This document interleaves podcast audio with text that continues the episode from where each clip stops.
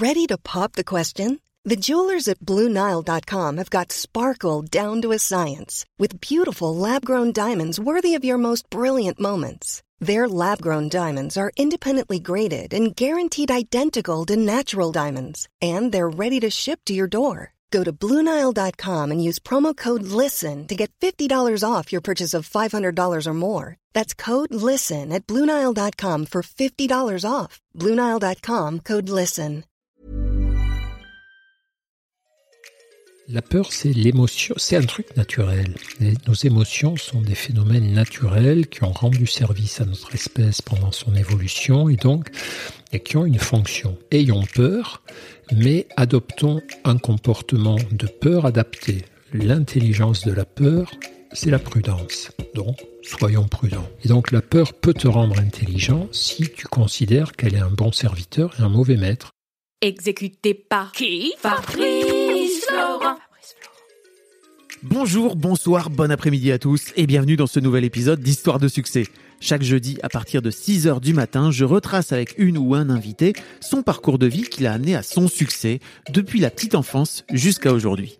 Je suis Fabrice Florent. Dans la vie, je fais des podcasts d'interviews et de discussions et je crée des contenus. Si vous aimez ce podcast d'ailleurs, allez écouter la bande-annonce pour en découvrir plus sur moi et sur mes autres podcasts. N'oubliez pas de vous abonner sur votre appli de podcast préféré, de mettre un cool commentaire et 5 étoiles au podcast sur Apple Podcasts par exemple, et de partager cet épisode autour de vous s'il vous a plu. C'est le meilleur moyen de m'aider si vous aimez mon travail. Un grand merci à vous et bonne écoute. On a combien de temps pour que je sache On a une petite heure. Oh, d'accord, très bien. On a vraiment le temps. Confort. C'est très... c'est très confortable. J'aime bien les formats longs, comme ça on prend un peu le temps de discuter. Ah, c'est bah, le, truc du podcast, hein. c'est la supériorité du podcast sur. Euh, c'est un format que tu aimes bien toi aussi oui, oui, oui, oui, En tant ah, bah, qu'auditeur j'ai pas le temps d'en écouter assez, mais je vois bien qu'il se passe que, enfin, les, les choses les plus intéressantes actuellement sont du côté du podcast, à mon avis. Oui. Et puis c'est la vie de mes filles aussi, puis des jeunes. C'est un format qui, étonnamment, a, conquis beaucoup de jeunes. Donc on pensait qu'ils étaient accros aux écrans. En fait, euh, pas tous, et pas tout le temps. C'est bien aussi, tu vois, de, de pouvoir avoir un comment dire un média où tu peux juste te concentrer sur la voix et te concentrer sur le moment et je sais qu'il y a beaucoup de gens qui l'écoutent dans les transports euh, qui écoutent euh, ou en leur en marchant, tu sais, ou en faisant du running, etc. Ouais, ouais. Puis je crois aussi qu'on arrive à un seuil où on est saturé par les images et où on comprend que les images à la fois peuvent mentir, peuvent écarter de l'essentiel et toute cette génération-là, enfin une partie d'entre elles a, une, intuition juste quoi sur le fait que le son est quand même l'un des meilleurs moyens d'arriver à l'essence du message je t'entendais dire euh, dans une autre interview que tu étais un peu accro à ton téléphone. Aux écrans en tout cas. Moi? Ouais, non Non, c'est pas moi ça. C'est pas toi. Ah non, non, non, c'est étonnant. Ou alors j'ai peut-être dit que je sentais que je euh, que si je faisais pas d'effort, je basculerais là-dedans. Non, non, moi je suis pas du tout. Non, au contraire, on me le reproche. Parfois, je mets trois jours à répondre à un SMS ou à, je sais pas, c'était une interview qui date d'il n'y a pas très longtemps en plus, donc c'est marrant que. Bah, c'est peut-être moi qui ai interprété, hein, tu vois. Non, mais ça m'intéresse si tu la retrouves parce que c'est une, il y a une erreur d'interprétation. Non, non, je fais partie des gens qui justement. Tu me verras très rarement consulter mon portable ou regarder quand je suis avec d'autres humains. Quand j'ai un humain, la priorité c'est l'humain. Ok. Ce qui est en soi une bonne chose, quoi.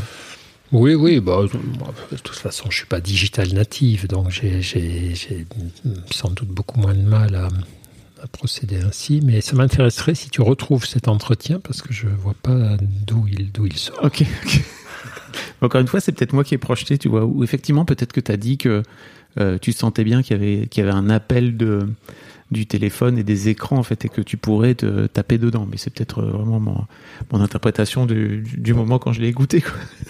Euh, Christophe, je suis très très heureux de, de t'avoir euh, de t'avoir dans le podcast.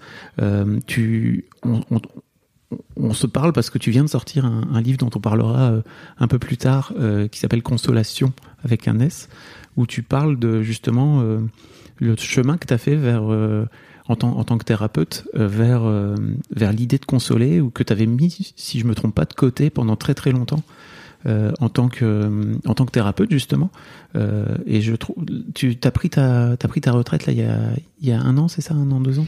J'ai pris ma retraite de médecin, De médecin, pardon. hospitalier, oui, oui, il y a deux ans, et qui a été dictée en partie, enfin d'abord parce que j'avais atteint l'âge où c'était possible, et aussi parce que j'ai eu ce, ce cancer, cette maladie, donc qui m'a bah, qui m'a rappelé de façon un peu brutale que ma vie euh, allait se terminer, ça tout le monde le sait, mais qu'elle risquait de se terminer plus tôt que je ne l'aurais prévu. Alors ça, ça, tout le monde ne le sait pas. Et puis surtout là, c'était pas une idée, c'était une réalité dans mon corps. J'avais dans mon corps un truc qui pouvait éventuellement me tuer très vite, et ça fait réfléchir, comme on dit. Et c'est fou de voir à quel point, euh, en tant que patient, pour le coup, parce que tu es passé de l'autre côté de, la barrière, euh, tu t'es rendu compte que euh, le, fait que, le personnel soignant vienne te voir et vienne te consoler quelque part, t'a aidé toi et t'a ramené aussi, t'a renvoyé aussi à ta, figure de, thérapeute, quoi. Oui, c'est la différence entre savoir et éprouver. On a ça avec le réchauffement climatique. C'est-à-dire, on s'est aperçu avec le, réchauffement climatique qu'il ne suffisait pas, de donner des chiffres aux gens, de leur donner du savoir sur le, le côté inexorable du réchauffement, mais qu'il fallait euh, qu'ils le vivent dans des histoires personnelles, si possible, qu'ils voient la, la plage de leur enfance peu à peu recouverte par les eaux, qu'ils voient leur maison avec le toit arraché à cause des tempêtes qui n'existaient pas avant. Et donc, euh, le savoir, bien souvent, malheureusement, ne suffit pas à nous faire changer, même si on prétend être des créatures intellectuelles et sachantes, nous autres, les, humains. Et c'est l'expérience et souvent la blessure que nous provoquent les expériences qui nous font changer. Et là, c'était le cas. Je savais bien que la consolation, que le réconfort était un truc important à côté du soin. Je crois qu'en réalité, j'étais un thérapeute gentil et réconfortant, mais c'est pas que ça m'intéressait pas, mais en tout cas, voilà, c'était, ça me paraissait un truc assez évident, assez latéral, et je focalisais mes efforts, mes réflexions, mes conceptualisations sur le soin, comment mieux soigner, comment évaluer ce que je faisais. Et, et oui, effectivement. Voire même comment guérir, quoi. C'est-à-dire Oui, oui. euh, arrêter la souffrance, quoi. Voilà, Mm. maîtriser la souffrance et guérir, etc. Ça, c'est les, les- voilà, les, petites névroses des médecins, mais il vaut mieux qu'ils les aient quand même.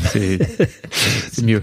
Voilà, c'est mieux d'avoir cette névrose-là quand on est un soignant que, que s'en foutre. Mais euh, c'est vrai que quand tu tombes malade, euh, tu comprends qu'à côté du soin, dont tu attends qu'il soit le meilleur possible, euh, tu as besoin de la bonté, de la gentillesse, de la tendresse, du réconfort, de la consolation. C'est-à-dire tu sens que quand une infirmière, un médecin ou, l'inverse, un infirmier et une médecine ou une doctoresse, enfin je sais plus trop maintenant comment il faut dire, mais enfin, te est bienveillant avec toi, te prend la main, prend le temps de te réconforter, s'assied au pied de ton lit et bavarde pendant un quart d'heure parce que il ou elle sent que tu vas mal, tu sens que ça te fait un bien fou, un bien physique, que toutes les molécules de ton corps se, se sentent tout à coup en sécurité et, sont prêtes à mieux guérir. Et à l'inverse, quand tu es traité comme un tas de viande, enfin pas forcément méchamment d'ailleurs, mais parce que les soignants n'ont pas le temps, parce que voilà, ils sont, dans le stress ou dans leur nombril ou quoi. Et là, tu te sens en détresse, en grande détresse, et parce que comme tu sais que tu fais partie des, des, des morituri, des, humains qui peuvent mourir, tu te dis merde, non seulement je vais peut-être crever, mais cette personne me, me sourit même pas. Voilà, et j'ai découvert ça bah, sur le tard, ça peut paraître absurde, mais et c'est en tout cas j'ai découvert que j'avais jamais conceptualisé, j'avais jamais pensé, j'avais jamais réfléchi et que j'étais pas le seul. Quand j'ai commencé à parler autour de moi de ces histoires de consolation, j'ai vu à quel point beaucoup de proches ou de collègues ou de patients me disaient mais moi je suis hyper mal à l'aise avec ça. Quand quelqu'un a beaucoup de chagrin, je sais pas quoi faire, j'ai peur de mal faire et parfois même je j'y vais pas tellement, je, voilà, je me tiens à distance tellement j'ai peur d'être euh, complètement godiche. Et, et, comment, dans l'autre sens, quand, quand chacun de nous est, affligé dans la- l'adversité, il n'y a rien de pire que la solitude et l'indifférence, avoir l'impression que qu'on est tout seul face à, au gros tas de, tas de merde, mais en tout Ouais. cas à gros, au gros, au- à la grosse déferlante d'adversité qui nous tombe dessus. Et c'est et c'est vrai que en plus on n'est pas forcément très très éduqué à aller demander de l'aide d'une manière générale quand on souffre, d'aller d'aller demander quoi tout simplement. Et c'est vrai que si on demande pas, c'est compliqué pour les autres aussi de pouvoir, de pouvoir s'ouvrir. Quoi. Je crois que ça va un peu dans les, dans les deux sens. Donc c'est intéressant que tu, tu traites le sujet dans, dans ce sens-là. Oui. On n'aime pas beaucoup demander parce qu'on n'aime pas beaucoup perdre la face, évidemment, dire qu'on est blessé, qu'on est fragile, qu'on a besoin des autres. je crois qu'il y a un truc comme ça, hein, qui n'est pas seulement chez les, garçons, chez les hommes, hein, qui, concerne les femmes, tout le monde, vraiment. Et hum, accepter d'être réconforté, d'être consolé, c'est accepter que, voilà, on est, on est faible, on est démuni et que on ne va pas y arriver tout seul, évidemment ça n'est ça n'est plaisant pour personne, mais hum, il faut le faire.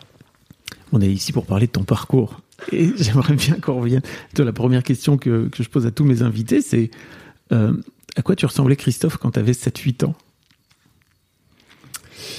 Ben, Si je m'en fie aux photos de moi, j'étais un petit garçon euh, inquiet. J'ai ce regard, c'est Christian Bobin qui me disait un jour que j'avais un regard de loup inquiet c'est-à-dire euh, une espèce d'inquiétude face à la vie, mais aussi de... Tu veux dire même en tant qu'adulte, tu avais un regard de loup inquiet, c'est ça ce qu'il disait Il a l'œil bobin, il sonde les âmes et les reins des, gens qu'il connaît ou qu'il croise.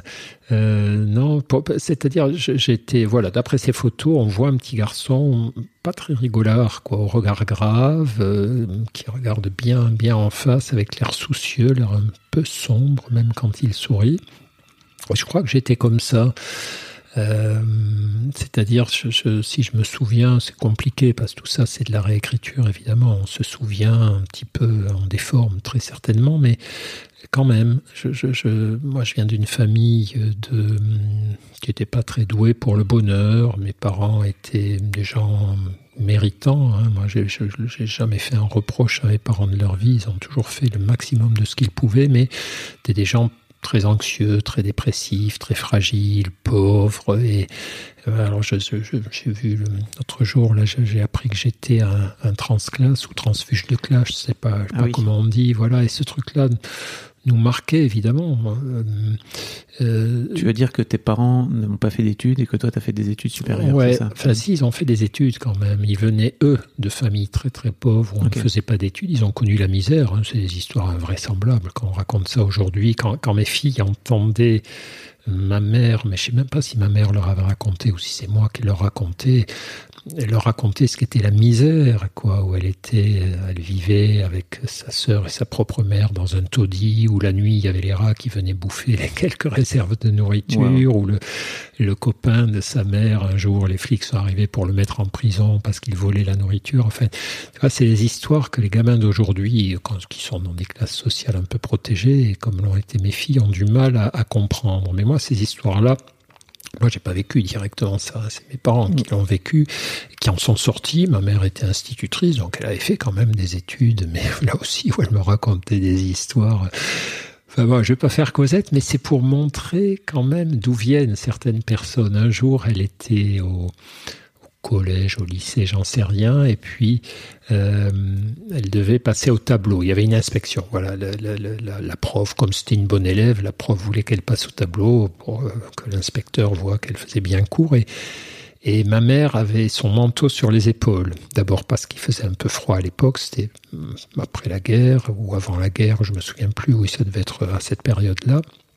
Et puis surtout parce qu'elle avait un énorme trou dans ses vêtements à l'arrière. Elle avait un pull complètement déchiré, loqueteux, et elle voulait pas enlever son manteau pour pas. Elle était dans un lycée un peu, un peu chic de Montpellier où elle avait réussi à rentrer comme bonne élève. Et donc, la prof et l'inspectrice la, lui disent Mademoiselle, vous enlevez votre manteau quand même. Et ma mère n'a pas voulu parce que elle voulait pas avoir la honte, de sa pauvreté. Et donc, elle s'est fait renvoyer. Enfin, c'était le cauchemar. Non, l'époque, l'époque était dure quand même. Voilà.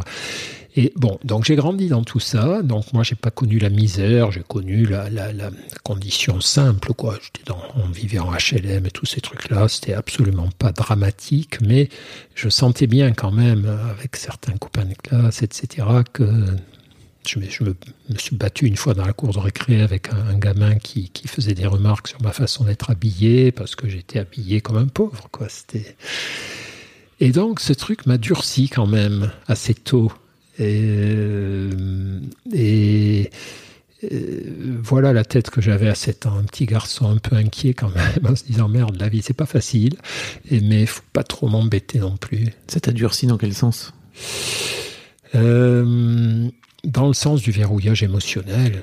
Ouais, faut pas montrer tes faiblesses parce que les gens qui y a autour de toi, que ce soit tes faiblesses sociales, tes faiblesses émotionnelles, tes faiblesses intellectuelles, t'es pas à ta place. Donc, euh, ça, ça, on te le pardonnera pas.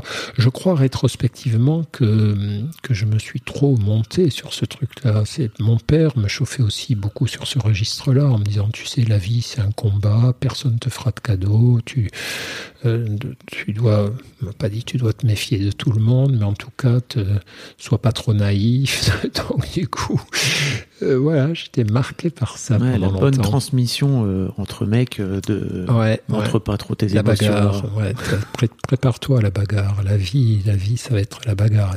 Père, il était parti de chez lui, il était orphelin, et c'était, il avait sa mère encore, il était parti à 14 ans comme mousse, euh, dans la, wow. la, la, la, marine, il foutait le charbon dans les chaudières du bateau à 14 ans, enfin, bref, voilà.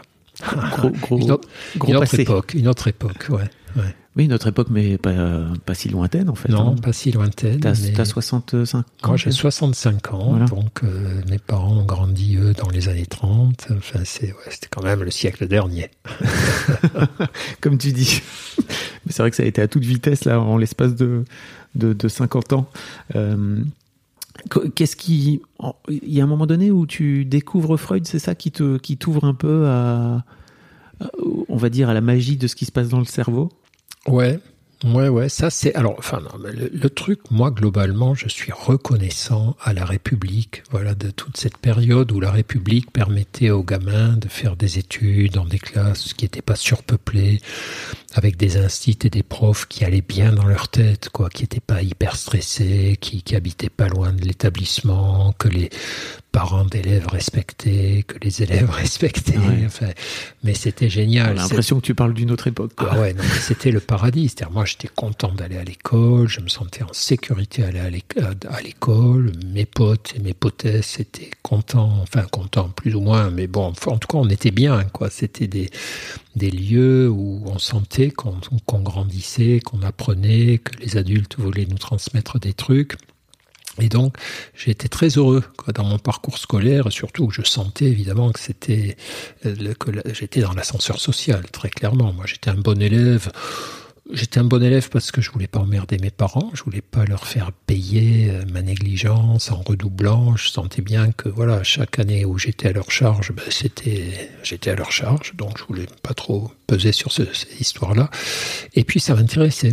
J'adore le savoir, j'adore apprendre, j'adore. Bon, bref. Donc, pour moi, les études ont été un truc distrayant, plaisant. Euh, je te coupe, mais tu avais vraiment conscience que tu étais dans l'ascenseur social à ce moment-là par rapport à l'histoire de tes parents, etc. C'est un truc que tu conscientisais déjà à l'adolescence? Peut-être pas si clairement, mais euh, j'entendais quand même souvent. Euh, à table ou en famille, ce qu'on disait aux enfants de l'époque, c'est ah, si tu fais pas d'études, tu finiras balayeur, quoi. Donc le balayeur de, de, notre village, il était sympa comme tout, mais je voyais bien que c'était quand même, il avait des limites, quoi. Et puis c'était pas tout à fait la vie qui m'intéressait.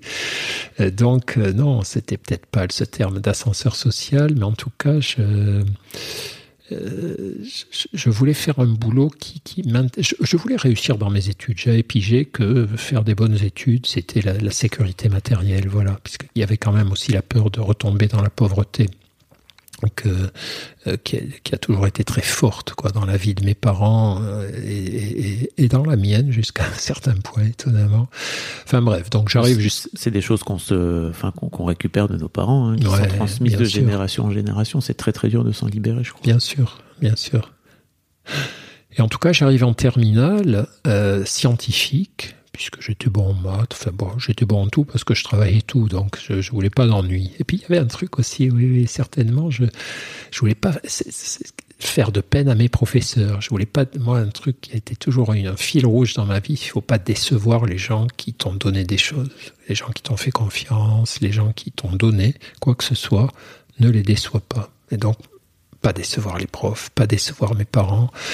Euh, Grosse pression, hein, ça. Ouais, j'avais aussi euh, peur de me faire engueuler par les profs. C'était à la fois la déception et puis oui, oui, je, je voulais pas être embêté par, la scolarité. Je voulais pas être donc j'avais compris qu'en étant bon élève, en ayant des bonnes notes partout, euh, j'avais la paix on, me, laissait tranquille et je décevais pas, etc., etc. Donc j'étais dans les classes scientifiques et je devais devenir ingénieur. C'était l'époque où, on envoyait des fusées sur la Lune, où, le, voilà, je, me souviens de la soirée où on a vu marcher le premier homme sur la Lune et tout. Donc tous les garçons qui étaient bons à l'école et dans les classes scientifiques étaient destinés à devenir ingénieurs. Moi j'étais dans la région toulousaine. donc vers Toulouse en plus. Bah ouais, l'aérospatiale. Euh, je sais même pas si Airbus existait déjà à l'époque mais en tout cas, voilà, les avions, les fusées. Et puis en terminale, on, a notre cours de philo, là, comme tous les élèves de terminale, et puis en cours de philo, on nous parle de Freud, et on nous dit qu'il faut lire, je sais plus, c'était l'introduction à la psychanalyse, ou la science des rêves, ou psychopathologie de la vie quotidienne, enfin un bouquin de Freud. Et là, mais là, le choc de ma vie, quoi. Je tombe à la renverse de, euh, je découvre la psychologie alors que dans ma famille, euh, on parlait jamais de psychologie, alors qu'on aurait eu besoin. Hein. Franchement, tout le monde aurait pu aller en psychothérapie depuis des années, ça aurait été un super truc, mais bon, ça se faisait pas. Globalement, dans beaucoup de familles, il y aurait besoin. Ouais, ouais, ouais, absolument. Dans beaucoup de familles où on peut se dire, bon, bah, vous n'avez pas besoin. Oui, oui, oui. Mais là, chez nous, c'était un peu urgent quand même, mais bon. Et et, je dis souvent, d'ailleurs, je racontais à mes filles, je sais plus quand, que mon père, c'était un homme pré-psychologique. C'est comme il y a des hommes préhistoriques, quoi, qui, ont existé avant que l'histoire même existe, et qui, voilà, c'est des gens qui, qui, qui étaient pas concernés par ça. Et mon père, c'était, pour lui, je crois que enfin, il l'a découvert après avec moi, quand je suis devenu psychiatre. Il s'est dit, tiens, qu'est-ce que c'est que ce machin? Mais, pour lui, ça ne se posait pas la question. Si tu es malheureux, tu serres les dents. Euh, si tu es déprimé, tu picoles un bon coup. Euh, si quelqu'un te, te, te, casse les pieds, tu lui fous un coup de boule. Enfin, c'est assez préhistorique, pré-psychologique. Enfin bref. Et il y, a encore beaucoup de mecs qui sont là-dedans, même aujourd'hui, euh, ouais, mes contemporains, quoi, tu vois. Probable. Mais il y en avait encore plus à l'époque. Oui, j'imagine. Mais c'est grâce justement à tout le travail que, que tu fais, que vous faites avec. Ouais, voilà. Essayer de vulgariser un petit peu ce truc qui est si tu vas chez un psy, c'est pas que t'es fou, quoi. Oui, oui, oui. Moi, été élevé là-dedans. Si tu vas chez un psy, t'es fou, quoi. Oui, oui, oui. Alors qu'aujourd'hui, si tu vas chez un psy, c'est que tu vas progresser, au moins souffrir. Ça a un peu, un peu évolué. Ça a un peu évolué.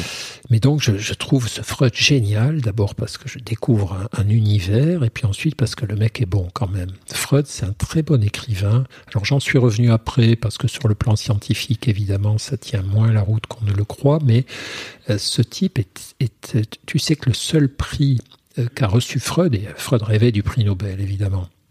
Il l'a jamais eu et c'est mieux qu'il ne l'ait jamais eu. Je pense que il a déjà eu beaucoup d'influence hein, déjà. Oh, oui, oui, voilà. Et puis il a ce qu'il a eu comme comme notoriété valait plus que beaucoup de prix Nobel qu'on a oublié aujourd'hui. Mais il a reçu quand même un prix dont je crois il était assez fier. C'est le prix Goethe, le prix qu'on décerne tous les ans au meilleur écrivain de langue allemande. Et quand tu lis Freud, que ce soit en, allemand, beaucoup de ses traductions en français sont des bonnes traductions. Ben, ce type était un, génie de la plume. Il aurait pu faire un, très très bon auteur. Et donc il a un sens de la narration, de la mise en scène, de la pédagogie.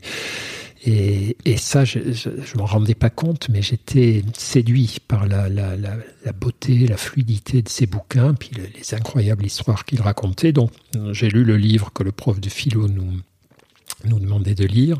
Et puis, dans la foulée, j'ai tout lu. Parce que la chance qu'on avait à la maison, mon frère et moi, c'est que mes parents, euh, qui, étaient à la fin ça allait, mais au début qui n'étaient pas super riches quand même, c'est un euphémisme, euh, n'ont jamais rechigné à nous payer des livres.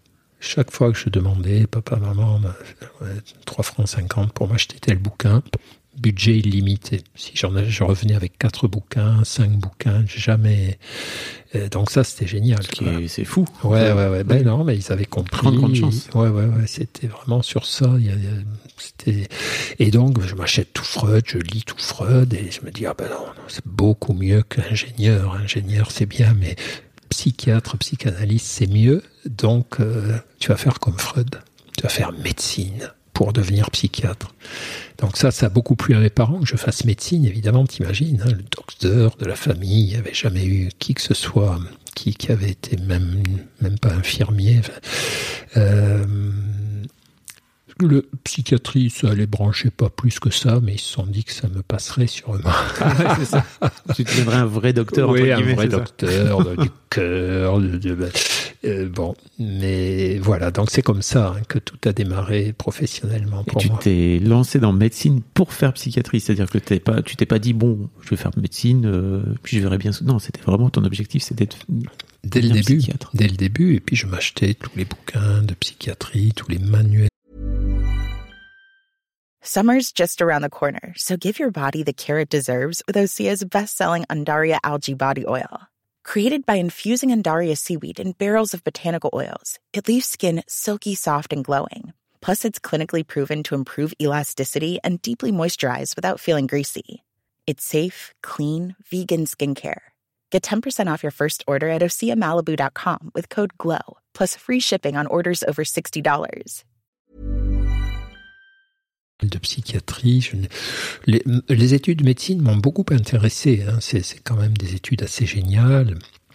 Là encore, totalement financées par l'État, mais c'est la folie, tu vois. C'était les, frais d'inscription à la fac, c'était peanuts. Il suffisait juste que tu trouves un, appartement que tu payais en faisant des gardes d'infirmiers de nuit ou de c'était non non c'était une époque incroyable de facilité quand même hein, quand j'y repense pour des tu vois des gamins issus de familles pauvres comme moi qui, ont fait médecine mais tranquille quoi tu vois sans souffrir bon bref. Et non non je voulais toujours faire psychiatrie. Alors mes premiers désenchantements sont arrivés à la fin de mes études de médecine, quand j'ai fait mes premiers stages d'externe et puis d'interne dans des services de psychiatrie, parce qu'à l'époque, la psychiatrie était dominée par le lacanisme. Et le lacanisme, c'est vraiment un truc bizarre. C'est Jacques Lacan qui ouais. C'était la star à l'époque ouais. et tout le monde était lacanien ou presque et, ou, ou, psychanalyste. En tout cas, pour être psychiatre, il fallait devenir psychanalyste. Et là, j'ai compris que ça allait pas le faire. J'ai compris que euh, au début, j'allais je, aux réunions des lacaniens, je, les écoutais pérorer, discuter, dire des trucs imbitables, incompréhensibles, et puis les autres opinaient du chef, l'air sérieux.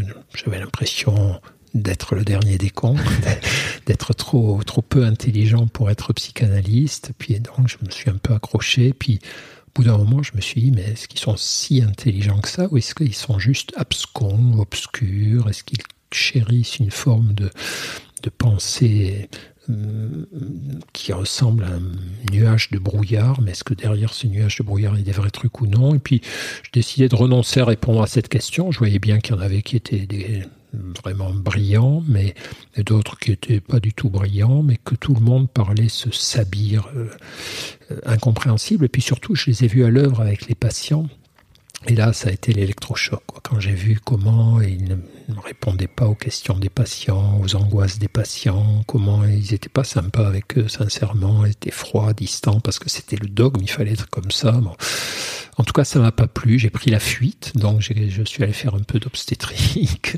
Ah ouais. Ça qui m'a beaucoup réconforté, mais qui manquait de rien cette... à voir pour le coup hein. ouais ben non mais c'était exprès hein, tu ouais. vois genre, comme j'aurais pu aller faire, euh, faire la dermato non mais tu vois je, je partais à l'opposé mm. et c'était merveilleux l'obstétrique tu vois mettre au jour des gamins regarder leur œil euh, complètement perplexe quoi les, les premiers coups d'œil des nouveau-nés le, le, le, et puis quand même, je suis revenu vers la psychiatrie, mais j'ai cherché autre chose. Donc là, j'ai commencé à sortir du système. Hein. Je n'allais à l'hôpital que faire mon minimum syndical, et puis je cherchais à rencontrer d'autres façons de soigner. Et j'ai trouvé mon, mon maître en psychiatrie qui pratiquait ce qu'on appelait à l'époque une psychiatrie humaniste Euh, un, un, type qui est fou quand même. Ouais, psychiatrie humaniste. Ça devrait, toutes Oui, ça. les psychiatres devraient être humanistes et remettre l'humain, ses fragilités, ses besoins, ses attentes au centre. Mais non, c'était pas ça. À l'époque, ce qu'on mettait au centre, c'était le dogme. C'était la théorie. On parlait après coup, on a compris qu'on appliquait ce qu'on appelle le syndrome de Procope, c'est-à-dire euh, euh, ou Procuste, Procuste, je crois. C'est un héros de la mythologie grecque qui, accueillait les voyageurs perdus, euh, qui les faisait dormir dans son lit, et si les pieds dépassaient, il leur coupait les pieds, et s'il est- s'il était trop petit, il, il les écartelait pour qu'ils soient tous à la bonne longueur. Et euh, finalement, la, psychanalyse ou lacanisme de l'époque, en tout cas celui que j'ai vu en action, c'était ça. C'était pas le patient qui importait, mais c'était qu'il rentre dans le moule. Et si le patient ne guérissait pas, c'était pas le problème, la faute de la méthode thérapeutique, c'était la faute du patient, tous ces trucs-là. Bref, j'ai eu la chance de rencontrer ce Lucien Millet, Lucien Millet, donc qui est mon vrai maître de psychiatrie, qui m'a montré qu'on pouvait faire autrement, être bienveillant avec les patients sans être leurs copains, les soigner avec affection, avec le souci de, de les aider quand même, et pas seulement d'appliquer sa technique. Et voilà, une autre façon de vivre la psychiatrie a commencé pour moi. Et c'est à peu près à ce moment-là que tu découvres aussi euh, la thérapie comportementale et cognitive ou- Oui, oui, ben c'est dans tout. Ben quand je, je, cherchais, parce que cette thérapie humaniste, évidemment, elle, elle était très belle, mais c'était plutôt une, un état d'esprit. Et donc, tu aboutissais quand même à prescrire beaucoup de médicaments malgré tout, tout en étant à l'écoute, en donnant des conseils, en essayant de guider. Et donc, j'avais besoin de choses plus, plus techniques, plus, plus fortes aussi. Et j'avais besoin de, psychothérapie qui fasse aussi bien que les médicaments. Ça, j'avais cette espèce d'intuition. Euh, et donc j'ai cherché, j'ai fait de l'hypnose, j'ai fait des thérapies familiales, j'ai fait à peu près tout. et puis tout, tout m'intéressait, mais rien ne me convenait vraiment. J'avais toujours le sentiment que c'était pas en adéquation avec ma façon de voir les choses. Et puis un jour j'ai trouvé les thérapies comportementales, qui sont en gros des thérapies empiriques où au fond tu, peux tout faire à condition que tu vérifies euh, que tu évalues, euh, que tu, rentres dans la, logique scientifique qui est de dire euh, ben, ce que tu fais, ça doit faire mieux qu'un placebo, ça doit faire mieux qu'une liste d'attente, ça doit faire bouger les comportements, les questionnaires, les, les, ressentis du patient. Et voilà, là c'était parti pour cette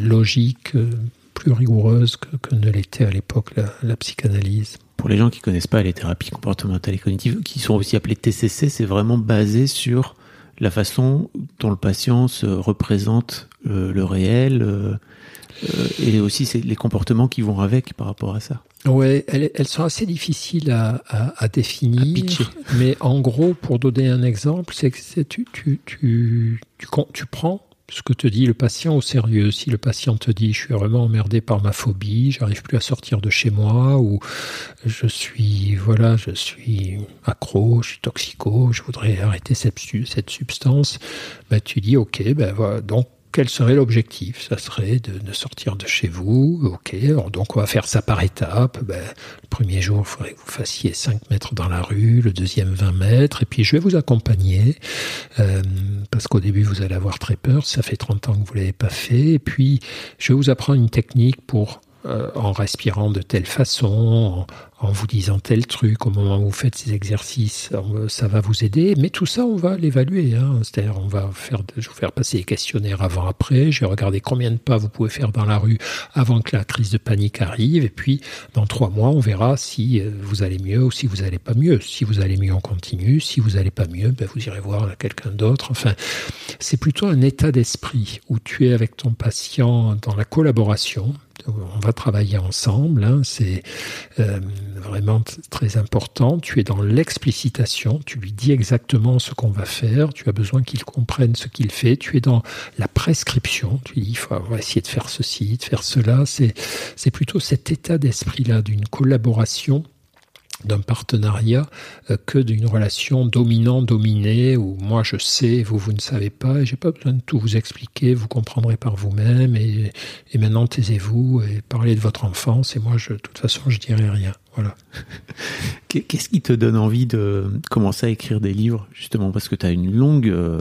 Tu as une longue carrière d'auteur aussi à côté de, tes, de, de ton activité de, de psychiatre. Ouais, ça, euh... ça, ça se fait par hasard, ce truc-là. C'est-à-dire comme je, viens de te dire, les thérapies comportementales, une de leurs obsessions, c'est que le patient soit partenaire et donc il sache autant de choses que toi, ou en tout cas autant de choses que possible. Donc, très vite, quand je, commence à prendre mon poste à Sainte-Anne, et même avant à Toulouse, hein, mes, débuts à Toulouse, jeune interne, jeune médecin, je comprends deux trucs. D'abord que si je peux soigner mes patients en groupe, c'est encore plus fort parce que quand tu réunis des gens qui ont un peu le même genre de problème en groupe, tu fais du bien à 5 ou 10 patients en même temps, euh, et surtout ils se font du bien entre eux. Ils s'entraident, ils se déculpabilisent, ils s'inspirent les uns les autres, ils peuvent faire les exercices ensemble et tout ça. Euh, donc, premier point. Deuxième point, je comprends que je suis aussi un enseignant. Je suis pas seulement un soignant, je suis un enseignant. Il faut que je leur enseigne ce qu'est leur maladie, ce que sont leurs blocages, quels efforts ils doivent faire, selon quel rythme et tout. Et je vois bien, mais ça tous les soignants le savent, que si je me contente de leur dire, ils sont émus pendant la consultation, pendant la séance, et deux heures après, ils ont oublié la moitié de ce que je leur ai dit, ils ne se souviennent pas bien, ou ils ne se souviennent que de ce qui les arrange, de ce qui, voilà. Donc je donne des photocopies. À chaque séance, je donne euh, trois pages, dix pages, où j'ai noté un peu ce que ai dit en séance, mais je veux qu'ils révisent, je veux qu'ils apprennent, je veux qu'ils sachent. Je voudrais qu'ils en sachent autant que moi en réalité. Et donc, au bout d'un moment, à Sainte-Anne, je continue ça. Euh, quand, j'arrive là-bas, je m'occupe de populations de patients anxieux spécifiques, des phobies sociales, des troubles obsessionnels, des, gens qui ont des troubles paniques. Et je leur donne des polycopes. Et puis, au bout d'un moment, on s'aperçoit à la fin de l'année que les patients ont 150, 200 pages. Certains me disent, ben, vachement bien, vous avez offert un petit livre, un petit manuel, c'est top. Et puis, un de mes copains qui s'appelle Patrick Légeron à l'époque, qui est plus branché que plus parisien que moi, qui, a, euh, qui, connaît les éditeurs et tout, me dit, mais attends, on pourrait faire un livre, c'est trop bien, ça ce qu'on a fait. Donc on propose notre manuscrit chez Odile Jacob, euh, qui le prend, qui sent le, bon plan, euh, qui le publie, et ça cartonne direct. Le premier bouquin qui s'appelait La peur des autres, qui est toujours en librairie, on a fait des mises à jour depuis, et qui parlait de phobie sociale, de ces peurs maladives, d'être regardé par les autres, de parler à des inconnus, de parler en public. Mais ce qui est rigolo, c'est qu'on fait le livre et puis on, on oublie, quoi. On rend notre manuscrit, euh, et puis on se remet à soigner nos patients. Et puis quand le livre sort, on voit qu'on commence à être appelé par les stars de la télé de l'époque. Je sais pas, des gens qu'on a oubliés aujourd'hui, qui s'appelaient Jean-Luc Delarue, Christophe de Chavannes. Enfin, c'est il y a que les plus de 50 ans qui se souviennent. Moi, j'y étais, hein, mais j'ai 40. Donc, 40. mais ce qu'il faut savoir, c'est que c'est des, c'était des monstres. Ben, de la, France entière regardait leur émission. Tu, tu, passais chez De Chavannes ou chez Delarue, tu avais le lendemain dans la rue, tout le monde te reconnaissait. Quoi. Tout le monde regardait la télé à l'époque. Ouais, Sachez-le Et en famille. Et en famille, voilà. Et les mêmes émissions. Enfin bref. Et donc voilà, ça a démarré comme ça, un peu par hasard. Et puis l'éditrice nous rappelle, nous dit mais votre livre cartonne, c'est merveilleux, vous êtes invité là, là, là et là. Et là, je comprends. Je me dis ça c'est pas mal quand même parce que euh, au lieu de soigner tes 10 patients 10 par 10 sur des groupes et d'arriver à une, file active de 100, 200 patients par an, là, tu en touches quand même 50 000 avec ces bouquins. Et donc tu démultiplies ton message. Parce qu'à l'époque, il y avait une guerre aussi, un petit peu d'influence au sein des, chapelles psychiatriques. Il y avait les psychanalystes qui défendaient leur bout de gras, qui disaient que ce qu'on faisait, c'était de la daube. De notre côté, on disait, ouais, mais faites pas les malins, parce que ce que vous faites, c'est une autre forme de daube. Et donc, chacun essayait d'étendre quoi son influence, et surtout nous, qui étions un peu les comme une famille, tu sais, le, le, le, vieux grand-père fondateur qui était Freud, tu avais les, ses descendants, là, ses premiers descendants qui étaient les psychanalystes, et nous, on était les petits derniers. Et donc, les aînés n'avaient qu'une idée, c'était nous, nous empêcher de parler à table, de reprendre du gâteau, et donc, ils n'ont pas été accueillants. Donc, du coup, on s'est rebiffé contre eux. C'était une lutte, une guerre d'influence, une guerre intellectuelle d'influence, et les livres pesaient très lourd pour faire passer nos idées auprès des patients et, du grand public et des journalistes et des décideurs, etc. J'ai un peu l'impression, euh, à peu près 20 ans plus tard, que vous, vous, avez un peu gagné quand même.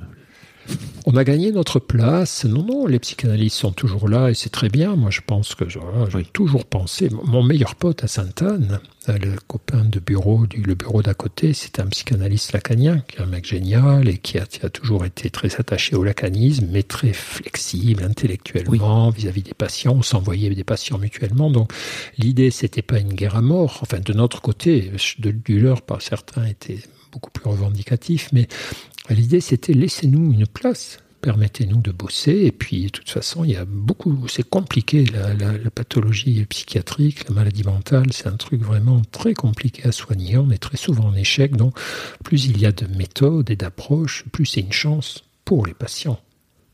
Tu as énormément travaillé sur la peur au début de justement de ta carrière euh, d'auteur en tout cas. J'imagine aussi tu disais euh, par rapport aux phobies, etc.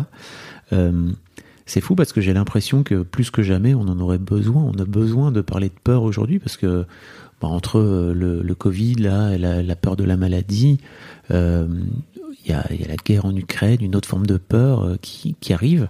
Euh, c'est, je sais pas quel, est ton regard en fait sur justement. J'ai un peu l'impression vraiment qu'il y, a une chape de peur là qui s'est mis, qui s'est mis en place depuis depuis quelques années chez nous.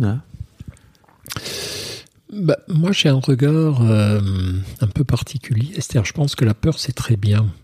Euh, quand le Covid est arrivé, certains journalistes me demandaient, voilà, les gens ont peur, qu'est-ce que vous pouvez dire pour les rassurer? Je leur disais, mais attendez, c'est très bien la peur, c'est génial. Le problème avec la peur, c'est l'émotion. C'est un truc naturel. nos émotions sont des phénomènes naturels qui ont rendu service à notre espèce pendant son évolution et donc qui ont une fonction. La peur, c'est la réaction, souvent intuitive, hein, qui précède notre analyse intellectuelle des situations.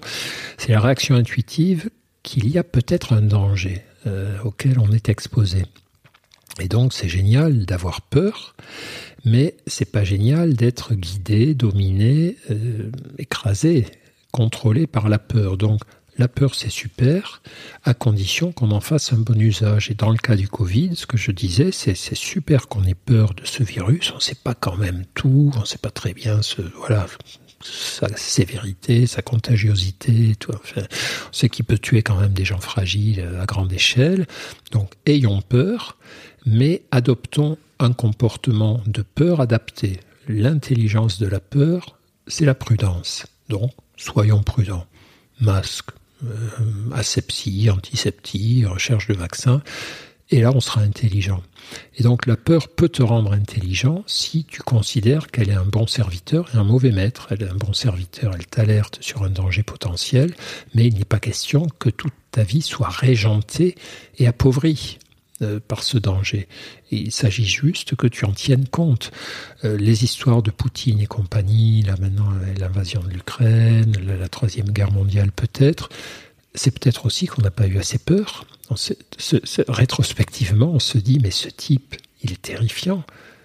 Et, mais on ne voulait pas le reconnaître. On s'est dit non, non, mais pas s'affoler, on va le raisonner, on va le contaminer par notre démocratie, etc. Euh, ça aurait peut-être été mieux qu'on ait un petit peu plus peur de lui, qu'on ait eu à l'époque un peu plus peur de, Hitler. Euh, donc voilà ce que je pense de la peur. Je pense que c'est et c'est exactement ce qu'on explique euh, à nos patients hein, quand ils ont des phobies. On leur dit la peur c'est pas votre ennemi. Le problème, c'est si elle vous paralyse, si elle contrôle tous vos comportements, mais agir avec la peur, agir avec prudence, en fonction de vos limites, c'est ça l'objectif, c'est pas de la supprimer. Quand tu soignes un phobique des araignées, quelqu'un qui peut pas voir une araignée même en photo, s'il y en a une chez lui, il peut même pas l'écraser, il est obligé d'appeler les pompiers. Le but, c'est pas de le, rendre philique, de lui faire aimer les araignées. Le but, c'est qu'il ait une peur mesurée, c'est-à-dire qu'il soit capable de l'écraser, mais pas forcément pieds nus, euh, qu'il euh, euh, n'aime pas les fréquenter, mais on ne veut pas qu'il ait plus peur des araignées, on veut plus qu'il ait une peur phobique. Suite à... Après, j'ai l'impression que ton, ton, comment dire, le, ton domaine de travail, ça a été autour du bonheur et de l'estime de soi. Euh, j'aimerais bien savoir ce qui, ce qui, ce t'a amené à venir euh, focaliser. Pour le coup, tu as fait, as fait pas mal d'ouvrages dessus. Ouais, ouais, ouais. Il y a une, une motivation officielle, c'est le soin aux patients. C'est-à-dire que quand même, ça c'est vrai qu'au bout d'un moment, j'ai compris qu'on était trop dans le soin et pas assez dans la prévention. Qu'une fois que tu avais aidé quelqu'un à se sortir d'une dépression, d'une toxicomanie, d'une, phobie sévère, que sais-je encore, tu avais fait la moitié du boulot. Et qu'après, ta préoccupation devait être comment faire pour que la personne ne rechute pas, n'y retombe pas, parce que beaucoup de, presque toutes les, souffrances psychologiques ont une forte propension à, la rechute. Et d'ailleurs, c'est ce que reprochaient les psychanalystes au début, aux comportementalistes. Ils disaient, vous visez trop le court terme et le symptôme soit se transforme, soit revient. Alors ils l'expliquaient avec leur théorie à eux, qui était que tant que tu n'as pas réglé le problème de fond, euh, ça ne, ça ne peut pas s'arranger, à part qu'ils n'arrivaient pas non plus, eux, à régler ce problème de fond, mais ça c'est un autre dossier. Et puis que parfois il n'y a pas de fond, c'est beaucoup plus compliqué que ça. Mais en tout cas, c'était vrai, quoi, que le, il faut vraiment toujours se dire, tu as aidé la personne à moins souffrir, maintenant comment tu peux l'aider à construire des équilibres de vie, des façons de penser, de raisonner, de ressentir, de se comporter qui vont être protectrices.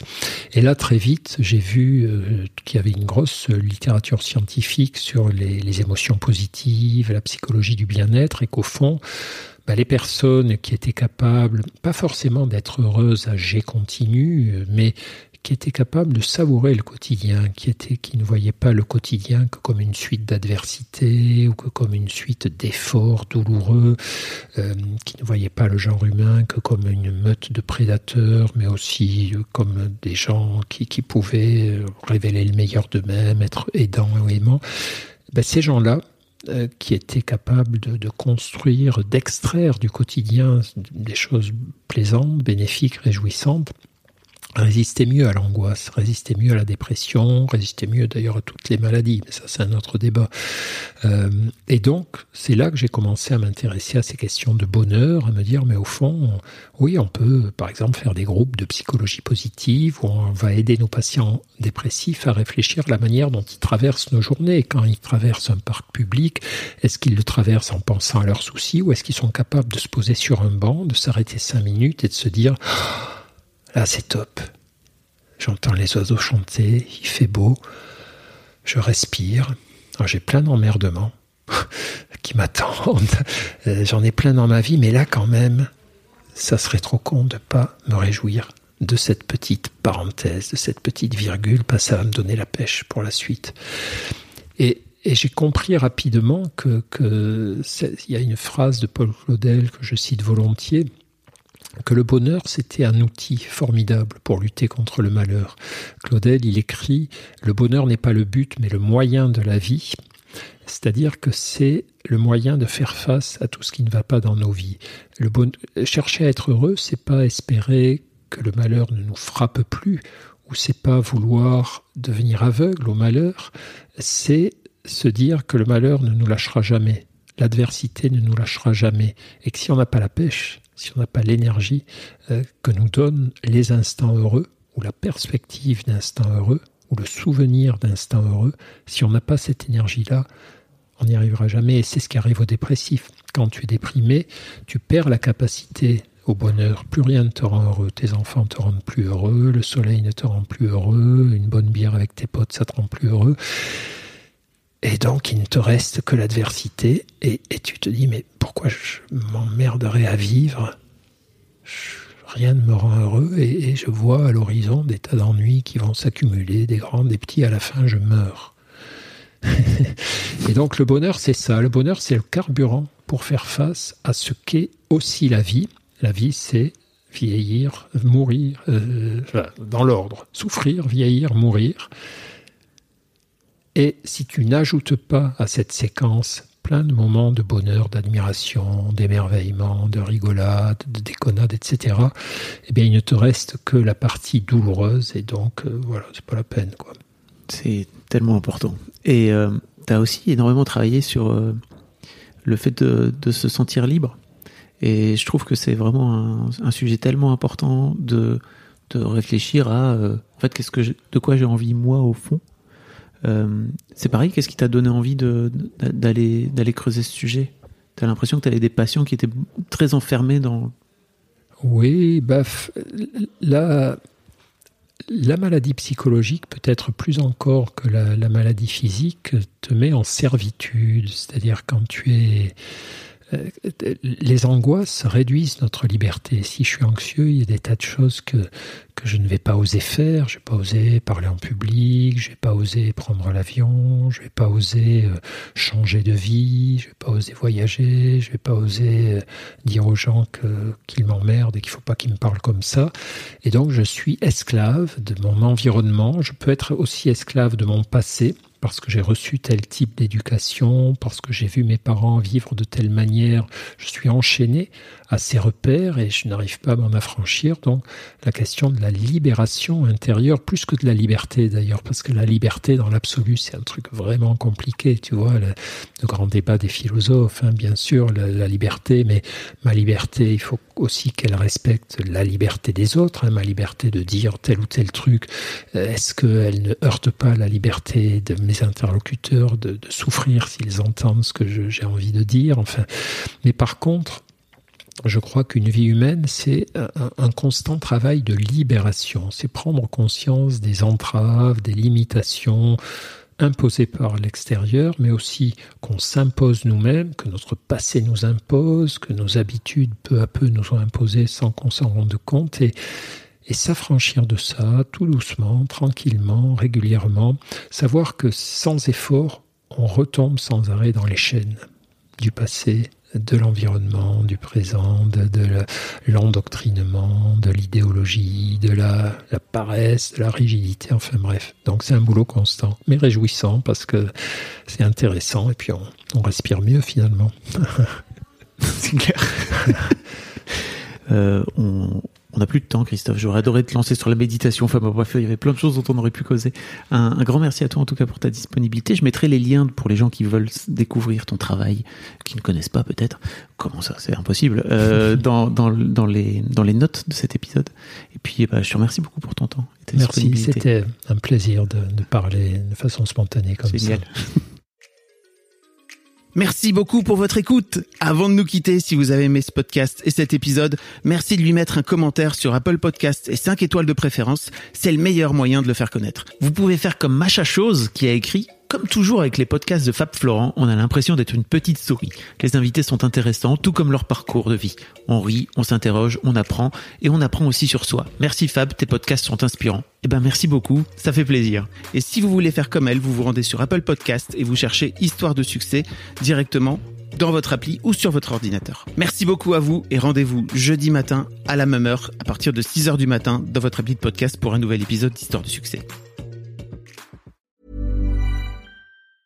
Mom deserves the best, and there's no better place to shop for Mother's Day than Whole Foods Market. They're your destination for unbeatable savings, from premium gifts to show-stopping flowers and irresistible desserts. Start by saving 33% with Prime on all body care and candles. Then get a 15-stem bunch of tulips for just $9.99 each with Prime. Round out Mom's menu with festive rosé, irresistible berry chantilly cake, and more special treats. Come celebrate Mother's Day at Whole Foods Market.